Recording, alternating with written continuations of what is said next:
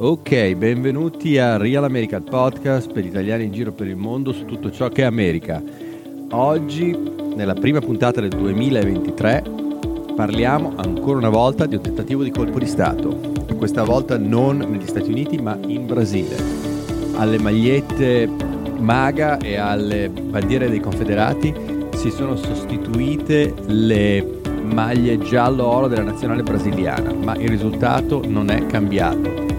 C'è stato un tentativo anche questa volta di sovvertire le istituzioni democratiche e di ribaltare il risultato di un'elezione legittima di un presidente. Nel 2020 era stato Joe Biden, nel 2022 è Lula.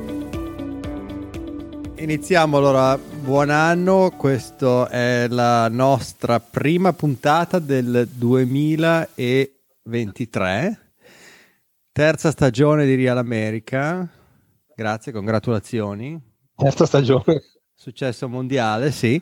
Vabbè, inizia la terza stagione.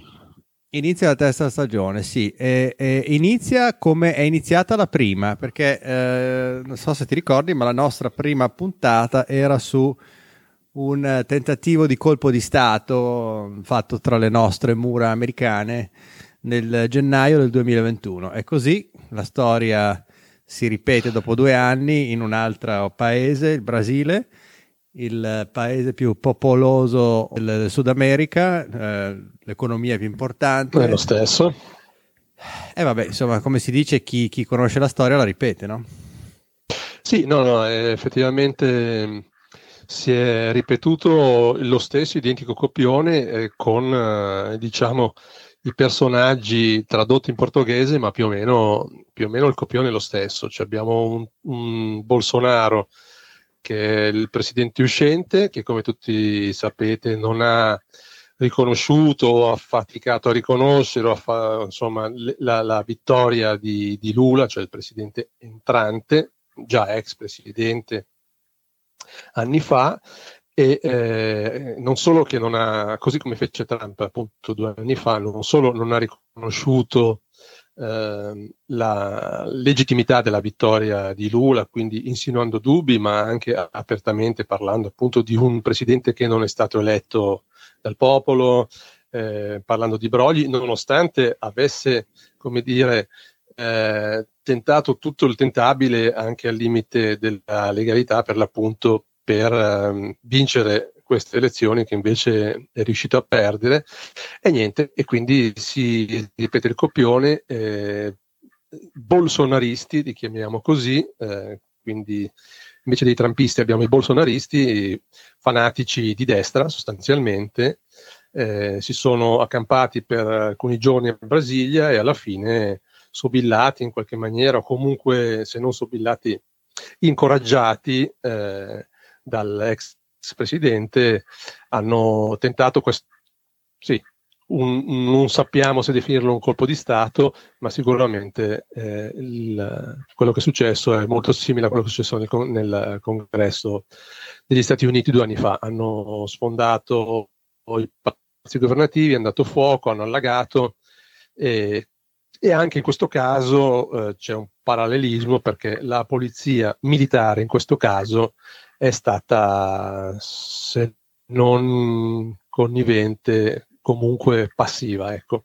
Ma direi che connivente è un, è un termine giusto perché ci sono sospetti molto forti che ci sia, siano delle complicità ecco, in quello che è successo. Anche se, e poi qua ti lascio la parola, magari ricordiamo un po' cosa è successo appunto due anni fa negli Stati Uniti, anche se ovviamente eh, da parte di Bolsonaro, non lui in persona, ma chi lo sostiene, eh, è, è ripartita paradossalmente la solita fake theory, chiamiamola, fake theory, chiamiamola così, la teoria secondo cui eh, ehm, praticamente tutto questo casino che è successo è funzionale a Lula, cioè Lula avrebbe lasciato fare mm, perché adesso ha mano libera nella repressione o comunque questi, questi deficienti di, di destra sarebbero in realtà nella migliore delle ipotesi degli utili idioti che hanno favorito Lula e invece nella peggiore delle ipotesi addirittura complici suoi che adesso eh, può instaurare il terrore comunista in Brasile. Certo, beh, la scusa di Antifa è stata la primissima reazione, come al solito la projection, no? quella di dare la colpa agli altri di quello che si fa. No? Era, avevamo parlato di Reichstanging nel 2021 sì, sì. perché la prima cosa che ha fatto Trump era quello di dare la colpa a quelli di Antifa. Assolutamente, è un'accusa assolutamente falsa. Antifa non, non, non, è mai stato provato che avesse avuto nessun ruolo uh, nell'insurrezione. Poi sarebbe curioso perché tutti i giorni i trumpisti Uh, vogliono difendere questi insurrezionisti, dicono che sono trattati malissimo nelle prigioni. Uh, è curioso perché se fossero quelli di Antifa non credo che la reazione sarebbe, sarebbe questa, dicono che sono dei patrioti innocenti. Sì, ma infatti è stato... È successo esattamente lo stesso anche qua, cioè eh, il governo ha cominciato con i primi arresti e eh, da parte del, di Bolsonaro e dei suoi accoliti c'è stata subito una protesta anche ufficiale per eh, i modi in cui sono stati trattati gli arrestati e per il fatto che secondo loro non, non sono garantiti nelle, nelle prigioni brasiliane. Quindi il, anche in questo caso il copione è identico. Beh sì, questi sono i punti in comune. La, la, l'analisi che facciamo oggi secondo me dovrebbe incentrarsi su un paio di aspetti che uh, sono i più rilevanti al di là della notizia che oramai è arrivata uh, in tutto il mondo e di cui si è già parlato abbastanza. Quello secondo me su cui ci dovremmo soffermare sono se gli aspetti in comune sono casuali oppure sono frutto anche di una collaborazione attiva tra uh, diciamo le forze che hanno mosso uh, il tentativo di insurrezione di due anni fa uh, o di eversione di due anni fa dei, del, dei repubblicani e quello dei bolsonaristi uh, oppure non c'è nessuna connessione. E la mia risposta è che c'è e ne parleremo più avanti e l'altra è analizzare secondo me un po', siccome questa trasmissione alla fine parliamo comunque dell'America, dell'influenza che ha sul, sul resto del mondo, Uh, si è dimostrato ancora una volta che gli Stati Uniti, uh, nel bene e nel male, più recentemente nel, nel, male forse, hanno comunque un'influenza straordinaria su tutto ciò che succede nel, nel resto del mondo. Uh, e di questo secondo me è, è, un aspetto che, di cui si è parlato, ma, ma non abbastanza, perché il Brasile è un, è un caso, ma ci sono altri numerosi casi eh, di cui possiamo parlare più avanti, del, di come gli Stati Uniti e di come soprattutto il periodo trumpista abbia influenzato i regimi più uh, estremisti, più autoritari.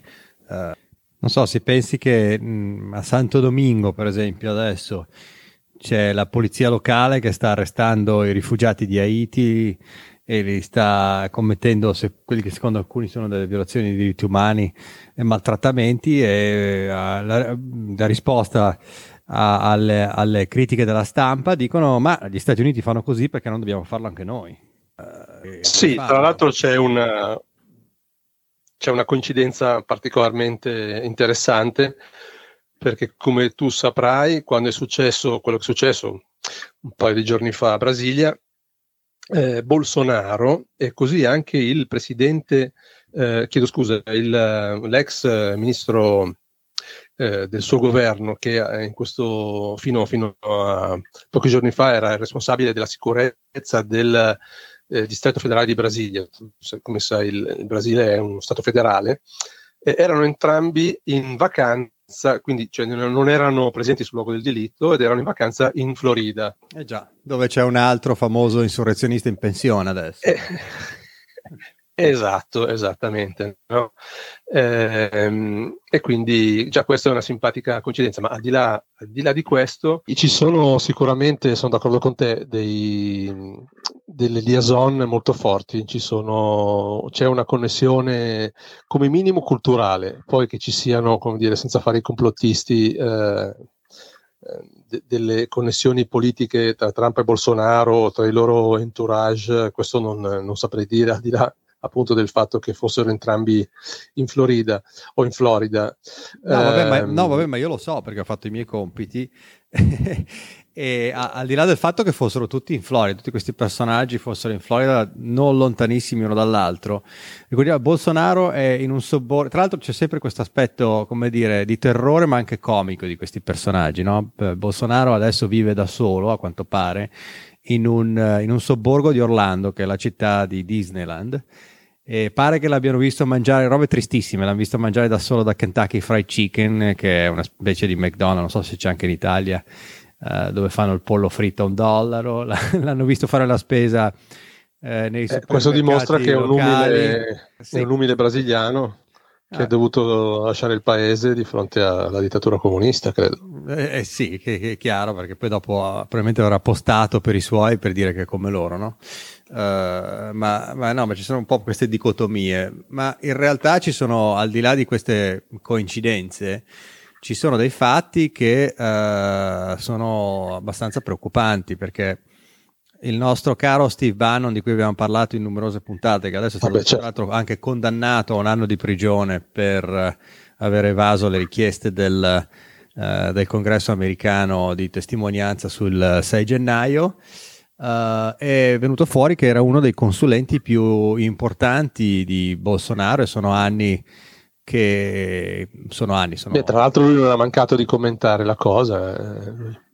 Sì, no, lui assolutamente, anzi pri- qualche giorno prima dava consigli nel suo podcast, invece di essere in galera quest'uomo è, è lasciato a piede libero a dare consigli di come fare colpi di Stato sul suo podcast eh, e dava consigli ai brasiliani proprio di come farlo.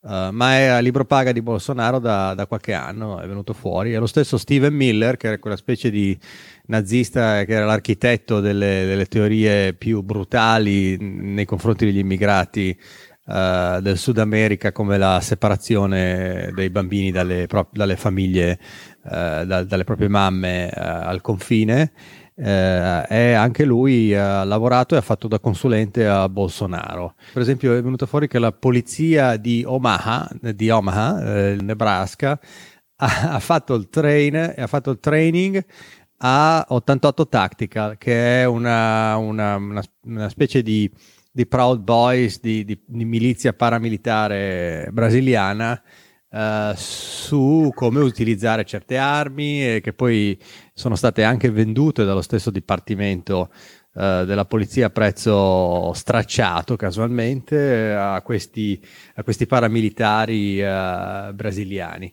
Ci sono quindi parecchie coincidenze ed è una cosa abbastanza triste pensare che a due anni da quello che è successo negli Stati Uniti, ancora negli Stati Uniti ci siano questi personaggi che non sono stati, non solo non sono stati puniti, ma ancora oggi vanno in giro per uh, il mondo a fare da advisor uh, non su come preservare sì diciamo che rispetto ai contras del Nicaragua questi non sono diciamo espressione diretta del governo americano mettiamolo in questi termini per fortuna no? per fortuna eh, però quello che ti stavo ti no, è, dire è vero, no, è vero l'interventismo, eh. l'interventismo, americano eh, non è nuovo in nessun senso, ma se non altro c'era una patina o un velo di, di giustificazione come interventismo per la democrazia. Adesso l'interventismo, ah beh, certo. tra virgolette, americano è apertamente antidemocratico e, e autoritario e per, è a favore delle dittature, cioè senza nessun ritegno. E forse anche per questo che non è ufficiale, perché sai, una volta si facevano, li, si, si facevano i colpi di Stato a favore dei vari Sì, però quello, quello che ti quello volevo dire, non c'è Biden dietro questo appoggio ai rivoltosi. Sicuramente eh, no. Eh, ecco appunto, no, è perché un parallelo sicuramente notevole è il fatto che sia negli Stati Uniti sia in Brasile, e per l'appunto stiamo parlando come dire, dei due colossi eh, del, del, nord e del sud America, eh, con tutte le differenze del caso, però sono due grandi paesi in tutti i sensi, c'è una società veramente molto divisa, perché non, non dimentichiamo che così come Trump e i suoi sostenitori li aveva e li ha tuttora, perché questo è un dato di fatto inaggirabile, non so come, uh-huh. come dire. La stessa cosa vale per, vale per, per il Brasile. Eh, possiamo sicuramente dire che sono, ci sono strati della popolazione eh, strumentalizzati, possiamo dire che c'è stato un grande lavaggio del cervello negli ultimi anni, possiamo dire tutto quello che vogliamo, ma di fatto esiste una grande eh, eh frattura sociale che eh, porta, non dico fatalmente, ma eh, è, un, è, un, rischio. Nel momento in cui non viene pienamente accettata la regola democratica dell'alternanza, dello Stato di diritto, quando sei 50-50 è veramente difficile eh, gestire una situazione del genere. Sono perfettamente d'accordo e non è per giustificare quello che è successo in nessun modo, però sia uh, Biden che Lula hanno vinto le elezioni di pochissimo. Uh, Lula in un sistema uh, come quello brasiliano dove vince chi prende più voti ha vinto del 2%, se non sbaglio 51-49. Uh, contro invece le previsioni che davano una vittoria molto più netta fino a pochissime settimane prima delle elezioni. E, e Trump, non dimentichiamoci, ha perso alla fine per 60.000 voti in tre stati. Quindi eh, anche se ha perso eh, di molto nel, nel, nel voto totale, totale, 7 milioni di voti e questo è uno dei grossi difetti del sistema americano per cui eh, il sistema è basato sui cosiddetti grandi elettori di cui abbiamo già parlato in numerose puntate, cioè ogni stato ha i suoi elettori e chi vince anche di un solo voto prende tutti gli elettori del, del, dello stato in questione Uh, Trump ha perso in realtà per 10.000 voti in Wisconsin, 30.000 nel Michigan, 10.000 nella Georgia e credo 12.000 nel, nell'Arizona. Quindi uh, il, il, fatto che queste elezioni, sia quella brasiliana che quella americana, siano state molto, molto vicine, molto uh, risicate le vittorie, risicate le vittorie ha sicuramente favorito uh, i, i, claims di, di falsi, falsi, seppur falsi, di, di, di frode e, e, di, e, di, brogli elettorali. Uh, sì, chiaro, ma poi l'altra, l'altra particolarità è appunto che eh,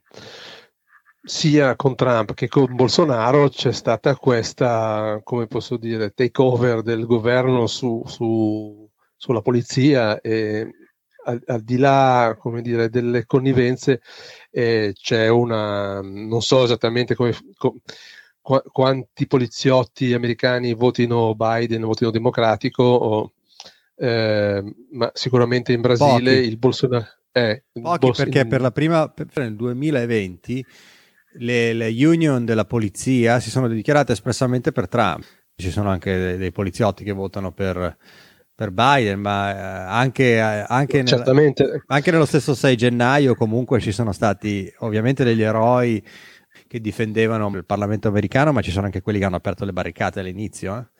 Quindi non... Eh sì, sì, ma la stessa identica cosa alla fine è successa qua, anzi si parla, però noi siamo qua, siamo un piccolo um, podcast, anche, ancorché seguito da milioni di persone, quindi non abbiamo come dire, accesso alle fonti dirette, però si parla di, di, di una, come posso dire, eh, ostacoli posti dalla polizia militare che è sostanzialmente bolsonarista, cioè il bolsonarismo cosiddetto regna abbastanza incontrastato tra le forze di polizia e questo ha sicuramente facilitato l'insurrezione di, di Brasilia. E a quanto pare, eh, sottolineo a quanto pare, eh, l'esercito ha avuto più difficoltà del dovuto a intervenire proprio perché la polizia non solo non ha coadiuvato l'esercito, ma lo ha in qualche forma ostacolato così come eh, di fatto aveva eh, mh, ostacolato in qualche maniera eh, l'elezione di Lula. Eh, in tanti modi, dallo da sbarramento di strade a, a dire, um, attitudini sì, dire, autoritarie piuttosto che vessatorie durante le elezioni, eh, è stato abbastanza chiaro da che parte stava. Beh, e questo continua a essere un problema anche oggi, evidentemente, che eh, vinca o non vinca questa insurrezione, non vince, eh, è stata già probabilmente sedata, però eh, il problema delle forze di polizia in un paese corrotto e violento come il Brasile, ecco questa è l'altra grande differenza, diciamo così, rispetto agli Stati Uniti, che eh, il Brasile viene da una storia di colpi di Stato, questo non dimentichiamo. Fino a, 40, fino a 40 anni fa c'era la dittatura in Brasile, gli Stati Uniti comunque eh, 260 rotti anni che più o meno han, hanno l'esperimento democratico, ha funzionato.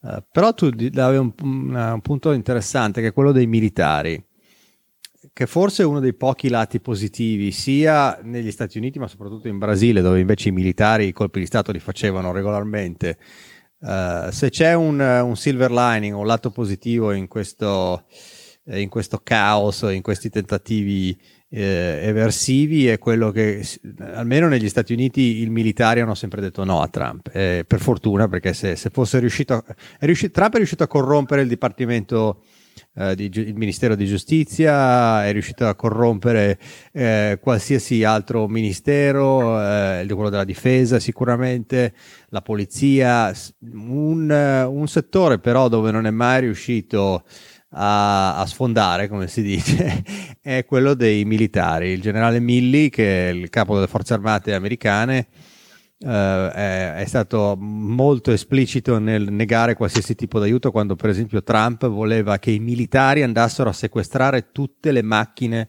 uh, elettroniche del voto elettorale negli Stati Uniti che, uh, ma i militari hanno detto di no. E mi sembra che anche in Brasile i militari comunque in questo caso siano stati abbastanza fedeli a, diciamo hanno resistito alla tentazione perlomeno. Quantomeno hanno resistito alla tentazione e quindi sono stati sì, fedeli eh, allo Stato, sono stati dei leali servitori dello Stato, diciamo così per, eh, per usare una parola un po' retorica, un'espressione un po' retorica. Eh, volevo mh, diciamo, sottoporre alla tua attenzione questa cosa, ehm, questa riflessione, per, eh, che riguarda un aspetto mh, culturale che fa riferimento in realtà alla, alla religione. Noi sappiamo che il Brasile è un paese cattolico, lo è sempre stato, e, e ehm, abbastanza anti-americano, diciamo, come, come, cultura generale. Non è mai stato un, un, un paese eh, in cui l'opinione pubblica eh, sia stata, così un po' come in Argentina, in tanti paesi del Sud America, particolarmente filoamericana.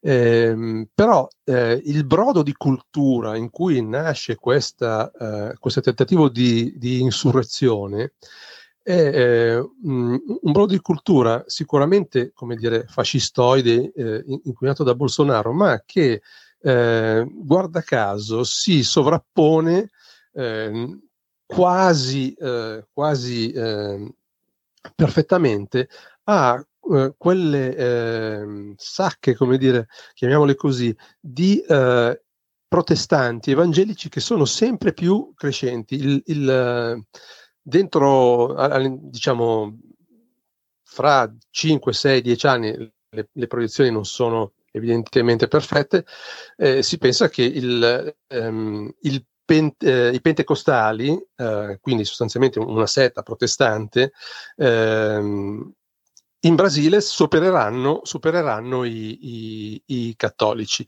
Ed è una, come dire, una religione questa Ehm, dei, dei, pentecostali che sta prendendo sempre più piede nel, nel, nell'80, quindi poco prima diciamo, della fine della dittatura, la, questa religione contava il 2-3% in Brasile, adesso supera il 30%, quindi è esponenziale la crescita ed è una delle religioni eh, nel Sud America, in particolare in Brasile, a più alto tasso di crescita e, mh, ed è una religione, come posso dire, molto distante dal, dal cattolicesimo tradizionale per certi versi, è molto più vicina a, a, a certe sette del, del, Nord America, dove eh, si celebra, che hanno un seguito molto popolare, eh, anche tra gli stati più poveri.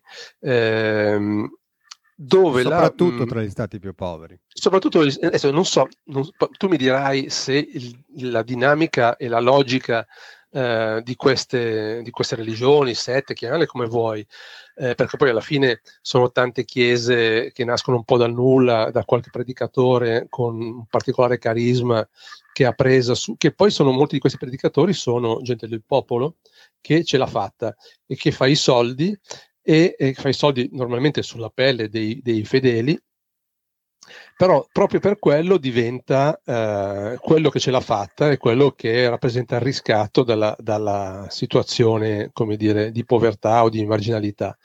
Eh, e quindi abbiamo queste messe, queste, queste, chiese che peraltro stanno aperte eh, la mattina presto, la sera tardi, eh, quando i lavoratori tornano a casa o prima di andare a lavorare, dove viene in, secondo il canone, il, famoso posso dire, paradigma weberiano del protestante che più, più, soldi fa e più è amato da Dio, viene in qualche maniera celebrata, sì.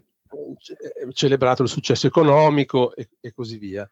E, e, tutto questo, come dire, appunto, questo armamentario eh, religioso eh, ha come dire, un riflesso anche nella simpatia verso eh, gli Stati Uniti, cioè politicamente queste masse che poi sono appunto per lo più proletarie eh, hanno cominciato a guardare eh, con simpatia eh, più che gli Stati Uniti, diciamo, quell'area che fa riferimento per l'appunto a personaggi come Trump. E questo è da un lato interessante, dall'altro piuttosto preoccupante. Sì, beh, abbiamo sono, hai sollevato alcuni, alcuni punti sicuramente validi. Il, il, primo è che ancora una volta abbiamo parlato all'inizio della trasmissione, l'America è leader ed è leader. In questo caso non si sa se nel bene o nel male nel, nel, nella, dire, nella, diffusione del principio evangelista, i white evangelicals qui sono assolutamente lo zoccolo duro di Trump, non stanno crescendo come uh, in Brasile perché le percentuali sono più o meno le stesse, uh, però hanno un'influenza straordinaria sulla vita politica e sulla vita anche sociale di queste comunità, che più o meno sono come quelle che hai descritto in Brasile, cioè sono delle chiese o delle mega church eh, in, molti casi, soprattutto nel sud, soprattutto nelle zone povere come l'Alabama, il Tennessee, eccetera, dove uh, le comunità generalmente non hanno dei delle, delle stesse tipo di connessioni come potrebbe essere nelle grandi città del nord. Come... Ah, ecco, scusami, ti interrompo. Eh, solo una cosa che non ho detto prima, lasciami dire, ma immagino che ci sia qualcosa di, di, di omologo, analogo anche lì. Cioè, una cosa che fanno queste chiese, oltre come dire, a dare un senso esistenziale a, alle persone, evidentemente, perché se non sarebbero tali, eh, forniscono anche aiuto materiale, cioè in, soprattutto in uno stato inefficiente, corrotto, eccetera, eccetera, come il Brasile, eh, ovviamente in cambio di soldi, eh, cioè voglio dire, que- queste comunità religiose donano il 10% dei, dei, dei, dei, propri guadagni, ancorché miseri in certi casi, alla Chiesa. I predicatori si arricchiscono in maniera eh, strepitosa, però eh, la struttura, l'organizzazione eh, di queste chiese qua fornisce supporto psicologico, supporto materiale, supporto economico quando può e, e quindi eh, diventano, come posso dire, una sorta di welfare state eh, sussidiario rispetto a, un, a, uno Stato che non c'è. È il, è il, è il modello americano, sì, il, il modello americano è quello di, eh, se vuoi anche di, di, come hai detto tu all'inizio protestante, de, di espressione del capitalismo umano, cioè de, dell'espressione del successo di questi predicatori che partendo dal nulla eh, viaggiano in jet privati e costruiscono mega church eh, nel, nel, paese da dove vengono, nel paese dove lavorano. È vero che eh, questi predicatori non fanno altro che truffare, se vuoi, in un certo senso, i, i propri... Ah i propri fedeli ehm, perché promettono un sacco di fregnacce che poi ovviamente non si realizzano. Eh, ma è anche vero eh, per, per, soldi, fondamentalmente hanno tutto il jet privato, 40 macchine, ville gigantesche.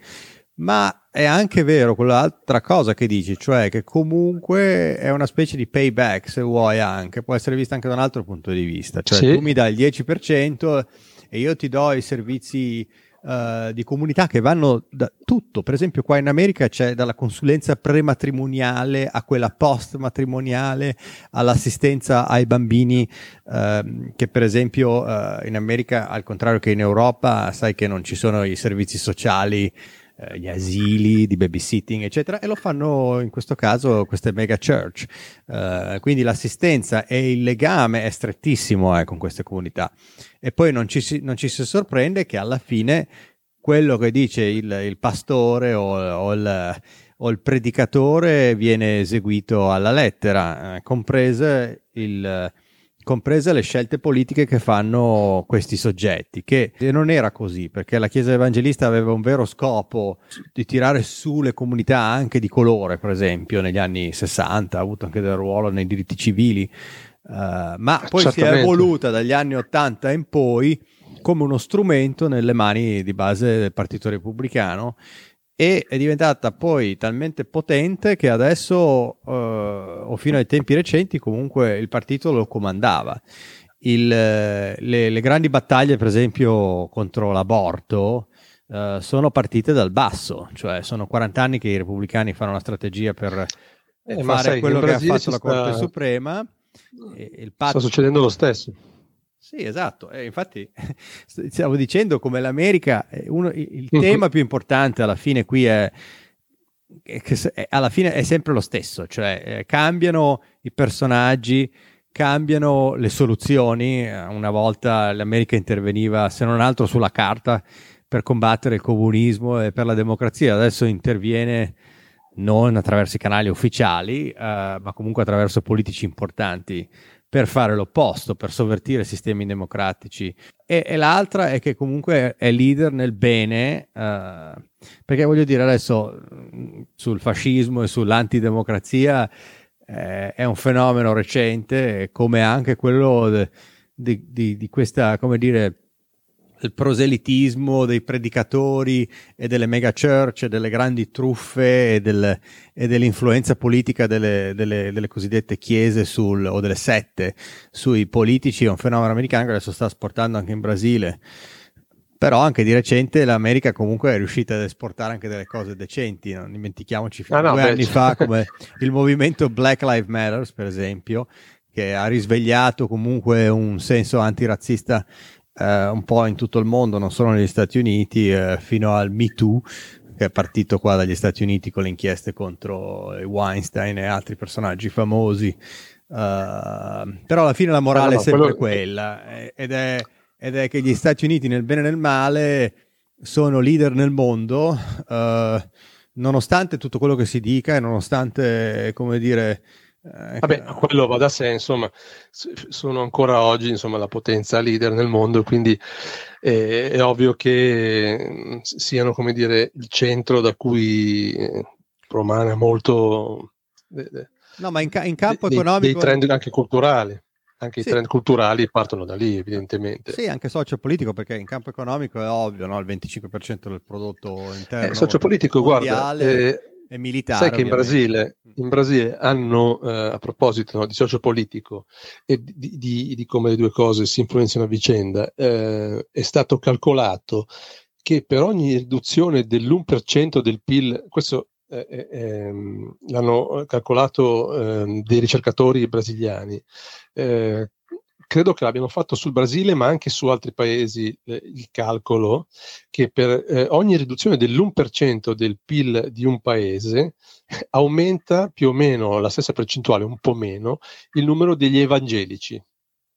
Perché evidentemente c'è come evidentemente una, una riduzione delle spese in educazione, delle spese in servizi sociali, eh, che queste chiese eh, riescono in qualche maniera, o meglio, che, che, che, queste chiese tentano o fingono di, di, di eh, offrire in, in alternativa.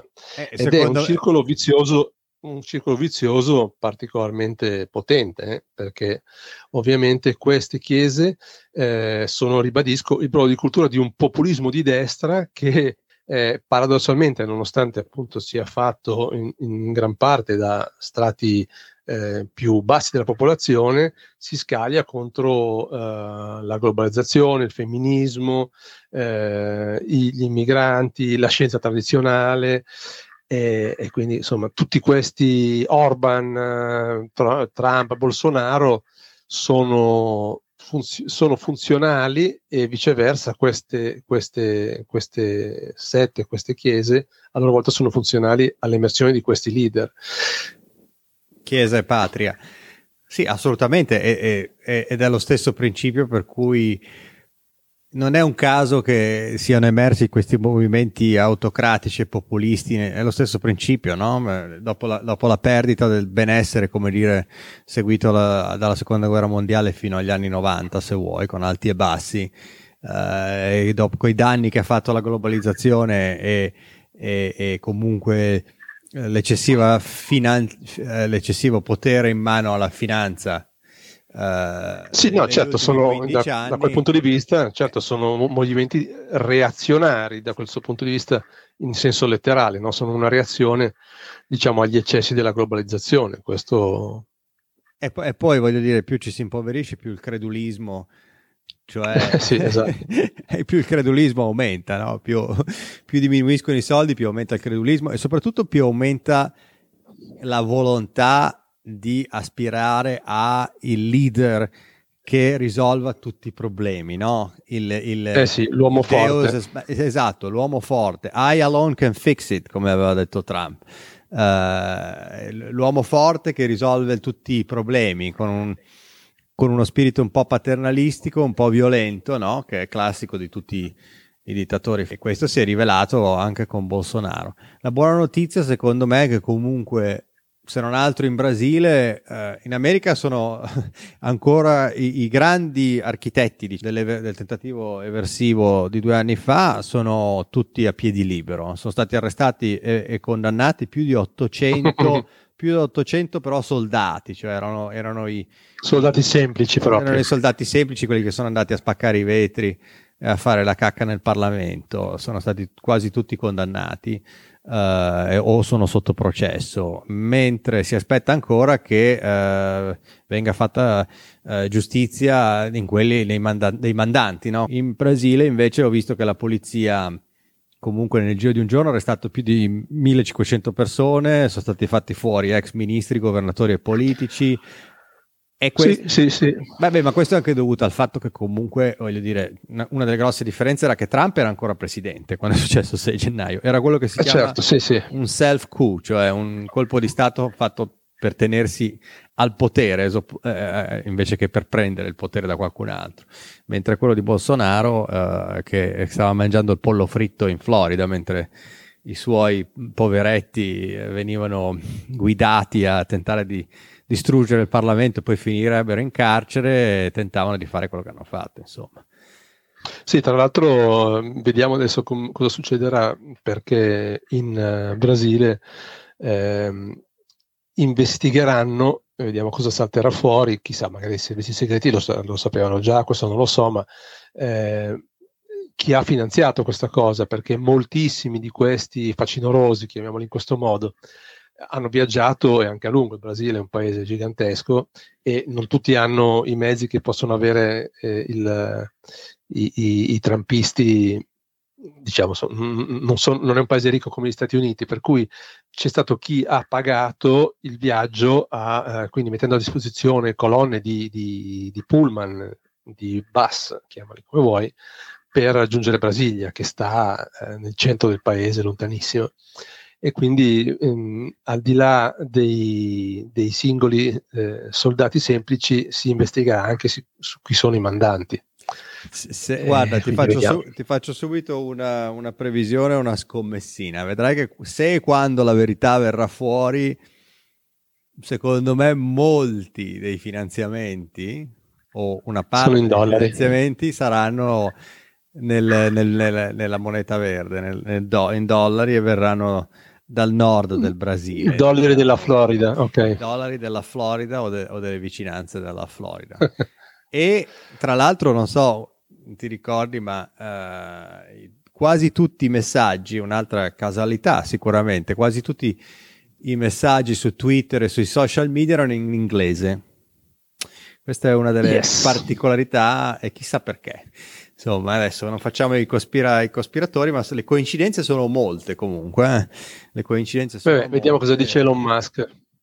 Non è intervenuto, non ha detto niente? No, Musk, tra l'altro, eh, per parlare di Musk, due cose. Una molto simpatica, che Musk è il primo adesso è inutile perché di Musk si dice tutto di più oramai, ma porto solo un fatto che è la prima persona al mondo ad aver perso 200 miliardi di valore. Di eh sì, non l'avevamo già commentato, no? Sì. Nel, no, è arrivato a 200 eh. adesso, eh, i miliardi che ha perso, oramai Arnaud è, mm, lo sta staccando di brutto come uomo più ricco del mondo. E, e, la, e la, seconda è che Elon Musk, giusto per, appena tornato a Twitter, ha, ha riammesso tutta una serie di, di sottobosco delle fogne brasiliane, delle fogne fasciste brasiliane che è stato uno Ale. dei motivi, è stato uno dei principali fonti di sollecitazione eh, di, questi, di, questi, di, questi, tools, di questi oggetti, di questi soggetti che poi hanno invaso il Parlamento. Eh, e, e Musk, non dimentichiamoci, aveva anche incontrato Bolsonaro e era andato a trovarlo in Brasile per farsi un giretto nell'Amazzonia che Bolsonaro stava devastando per complimentarsi sul lavoro compiuto, no? Non ha detto niente perché adesso non sta dicendo quasi, quasi più niente, l'hanno, l'hanno, sono riusciti a zittirlo. Uh, perché Tesla perde il 5% al giorno e a un certo punto diciamo che gli azionisti si sono rotti un po' i coglioni secondo me e gli hanno, e gli, e gli hanno messo il cerotto sulla bocca. Comunque, Va bene. Con questo, niente, la, la, prima puntata finisce come la prima puntata del 2000, la nostra prima puntata assoluta è iniziata. Speriamo che fra due anni non ci, no, no, no, sia qui a parlare di un altro colpo di Stato da qualche altra parte, magari parliamo di qualcosa di gradevole. E con questo vi diamo appuntamento alla prossima puntata. Grazie e ciao.